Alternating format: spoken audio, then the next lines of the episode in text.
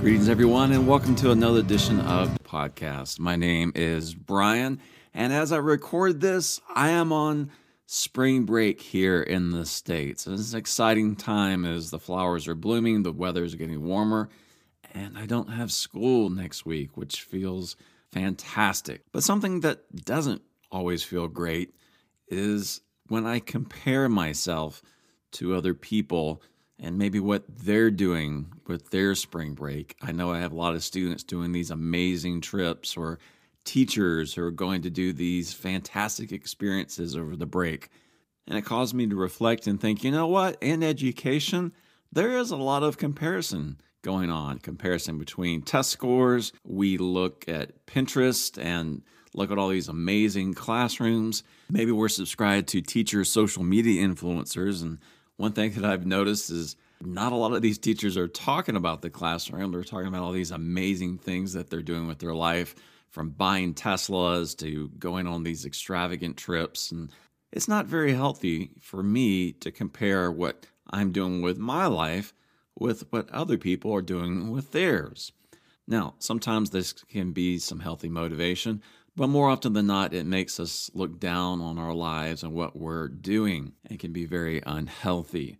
If I'm comparing myself, for example, to Chris Hemsworth in physical appearance, I'm going to be disappointed each and every day. Comparing our lives, a blog entry written by minimalist Joshua Becker. And I felt like this post that he wrote can apply to us in our teaching profession and as well as our own personal life. Let's check it out.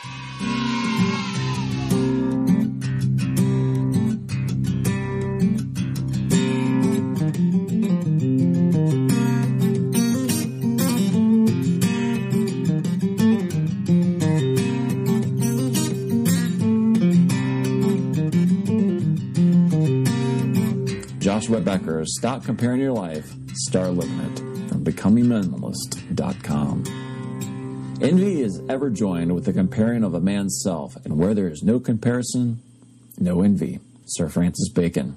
Most of us understand the foolishness of trying to compare ourselves to others. We would readily admit that no good ever comes from it. Yet, whether we are comparing our home size, paycheck, physical features, or any number of measurable and even unmeasurable things, we do it all the time. But there are inherent problems. Number one, we most often compare the wrong things. Because we can most easily compare the things that we can objectively measure, we live in a world that is great at measuring and comparing externals. Somewhere along the way, we decided that we could determine who is living a more valuable life by comparing clothes, cars, homes, paychecks, beauty, or Twitter followers. But externals are rarely a good measure. Net worth has never been a good indicator of self worth. Number two, we always compare our worst with their best. Comparing your life with others is always a losing proposition because there will always be people who, quote, appear, unquote, to be better off than you and seemingly live the perfect life. After all, we always compare the worst of what we know about ourselves to the best assumptions that we make about others. Be advised, their life is never as perfect as your mind makes it out to be. Number three, there's no end to the comparison game. There's an infinite number of categories upon which you can compare yourself, and an almost infinite number of people to compare yourself to. Once you start down that road, you will never, ever find an end. Number four, life isn't graded on a curve. How you measure up against others holds absolutely no importance in your life anyway. It simply makes no difference. The goal of life is not to be better than 50% of the other people on the planet. The goal of life is to be the best you that you can possibly be. Number five, put your focus on the wrong person. You can control one life, yours. When we consistently compare ourselves to others, we waste precious energy focusing on other people's lives rather than our own. Number six, comparison robs you of joy. Comparing yourself to others will always cause you to regret what you aren't rather than allow you to enjoy who you are. It will always steal the joy and happiness that is within your reach and place it just outside of your reach instead. Many a contented life has been stolen by the unhealthy habit of comparing ourselves to others. Comparing ourselves to others will always rob us of gratitude, joy, and fulfillment. But even more than, it prevents us from fully living our lives. It calls us to envy someone else's life and seek theirs rather than ours. It robs us of our most precious possession, life itself. And while the temptation to compare may never be completely eliminated, there are certainly some practical steps that we can take to move past it. How can we stop comparing ourselves to others? Here are some helpful steps. Number one, recognize the inherent problem in comparing yourself to another. Why would we want any habit in our life that promotes feelings of being inferior or consistently promotes envy, competition, and strife with no end in sight? Sometimes just a reminder of the foolishness contained in the habit is the most important step in overcoming it. Number two, celebrate who you are. There are many wonderful things about your life.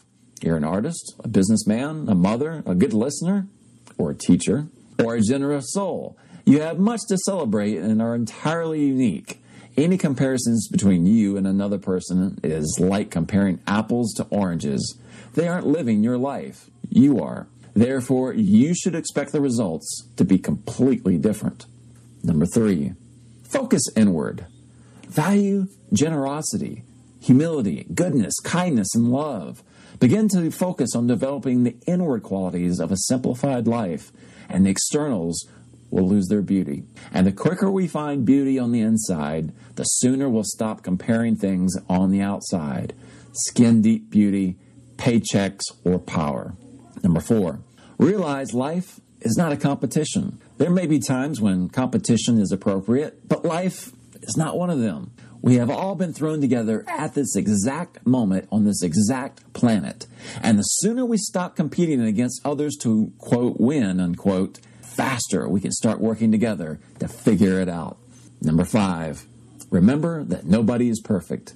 We live in a society that glamorizes perfection. Consider that magazine racks are full of models and celebrities with perfect faces telling one sided stories of great triumph and fulfillment. One important step to avoiding the lure of comparison is to remember that one snapshot in time never tells the whole story. The story is never told of the hours in a makeup room or the photo editing technique to cover the blemishes. The story is rarely told of their insecurities or failures, except to mention how they overcame them. That story doesn't sell nearly as many magazines. But the truth remains that there are no perfect people, including you and including me. And finally, number six, live as intentional as possible. Too many people live their lives without intentionality or thought. They rarely find a quiet moment to sit in meditation or solitude and examine their life, who they are, and who they are becoming. As a result, lives are lived as a reaction to the events around them. But when a life is lived intentionally and thoughtfully, the comparison game becomes less attractive. As humans, it is in our nature to compare ourselves to others, but nothing good ever comes from it. So let's stop comparing ourselves to others. We were not born to live their life.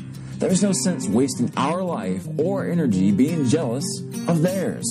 Instead, let's start living our lives. Let's determine today to be good at it. After all, we only get one shot.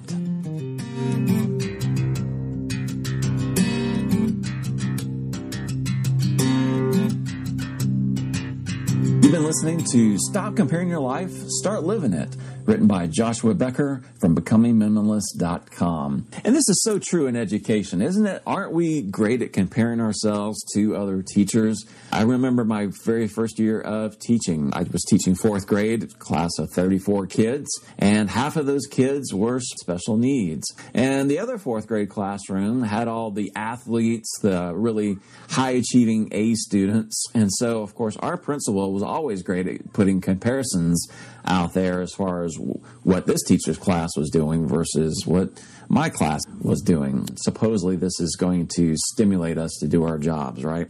If I compared myself to experienced teachers when I was a brand new teacher, and just saying, man, look at them and look at me. I don't know if I should be in this career and in this profession here. That's the wrong type of thinking. We are comparing, as the article said, the wrong things. We live in a world that is great at measuring and comparing externals. We see the best a lot of times of what other people are doing. I think this is even made worse because we're following, you know, Twitter and Facebook and Instagram and Snapchat and we're seeing the best of these externals and then we look at our own lives and think, man, geez, what do I got going on? So we always seem to compare our worst with other people's best because most people portray their best. We see good things from another teacher, but we're not in that classroom all the time, are we? So be advised that life is never as perfect in your mind as it should be, and it probably isn't for whoever it is that you're comparing yourself to. And I like also what Joshua Becker said the goal of life is not to be better than 50% of the other people on the planet. The goal of life is to be the best that you can possibly be. But I can always be better and enhance my skills as an educator. So maybe I want to go to that person, that teacher I'm coveting, and saying, hey, tell me what's going on in your classroom and picking their brain and determining strategies that may work in my own experience with my kids.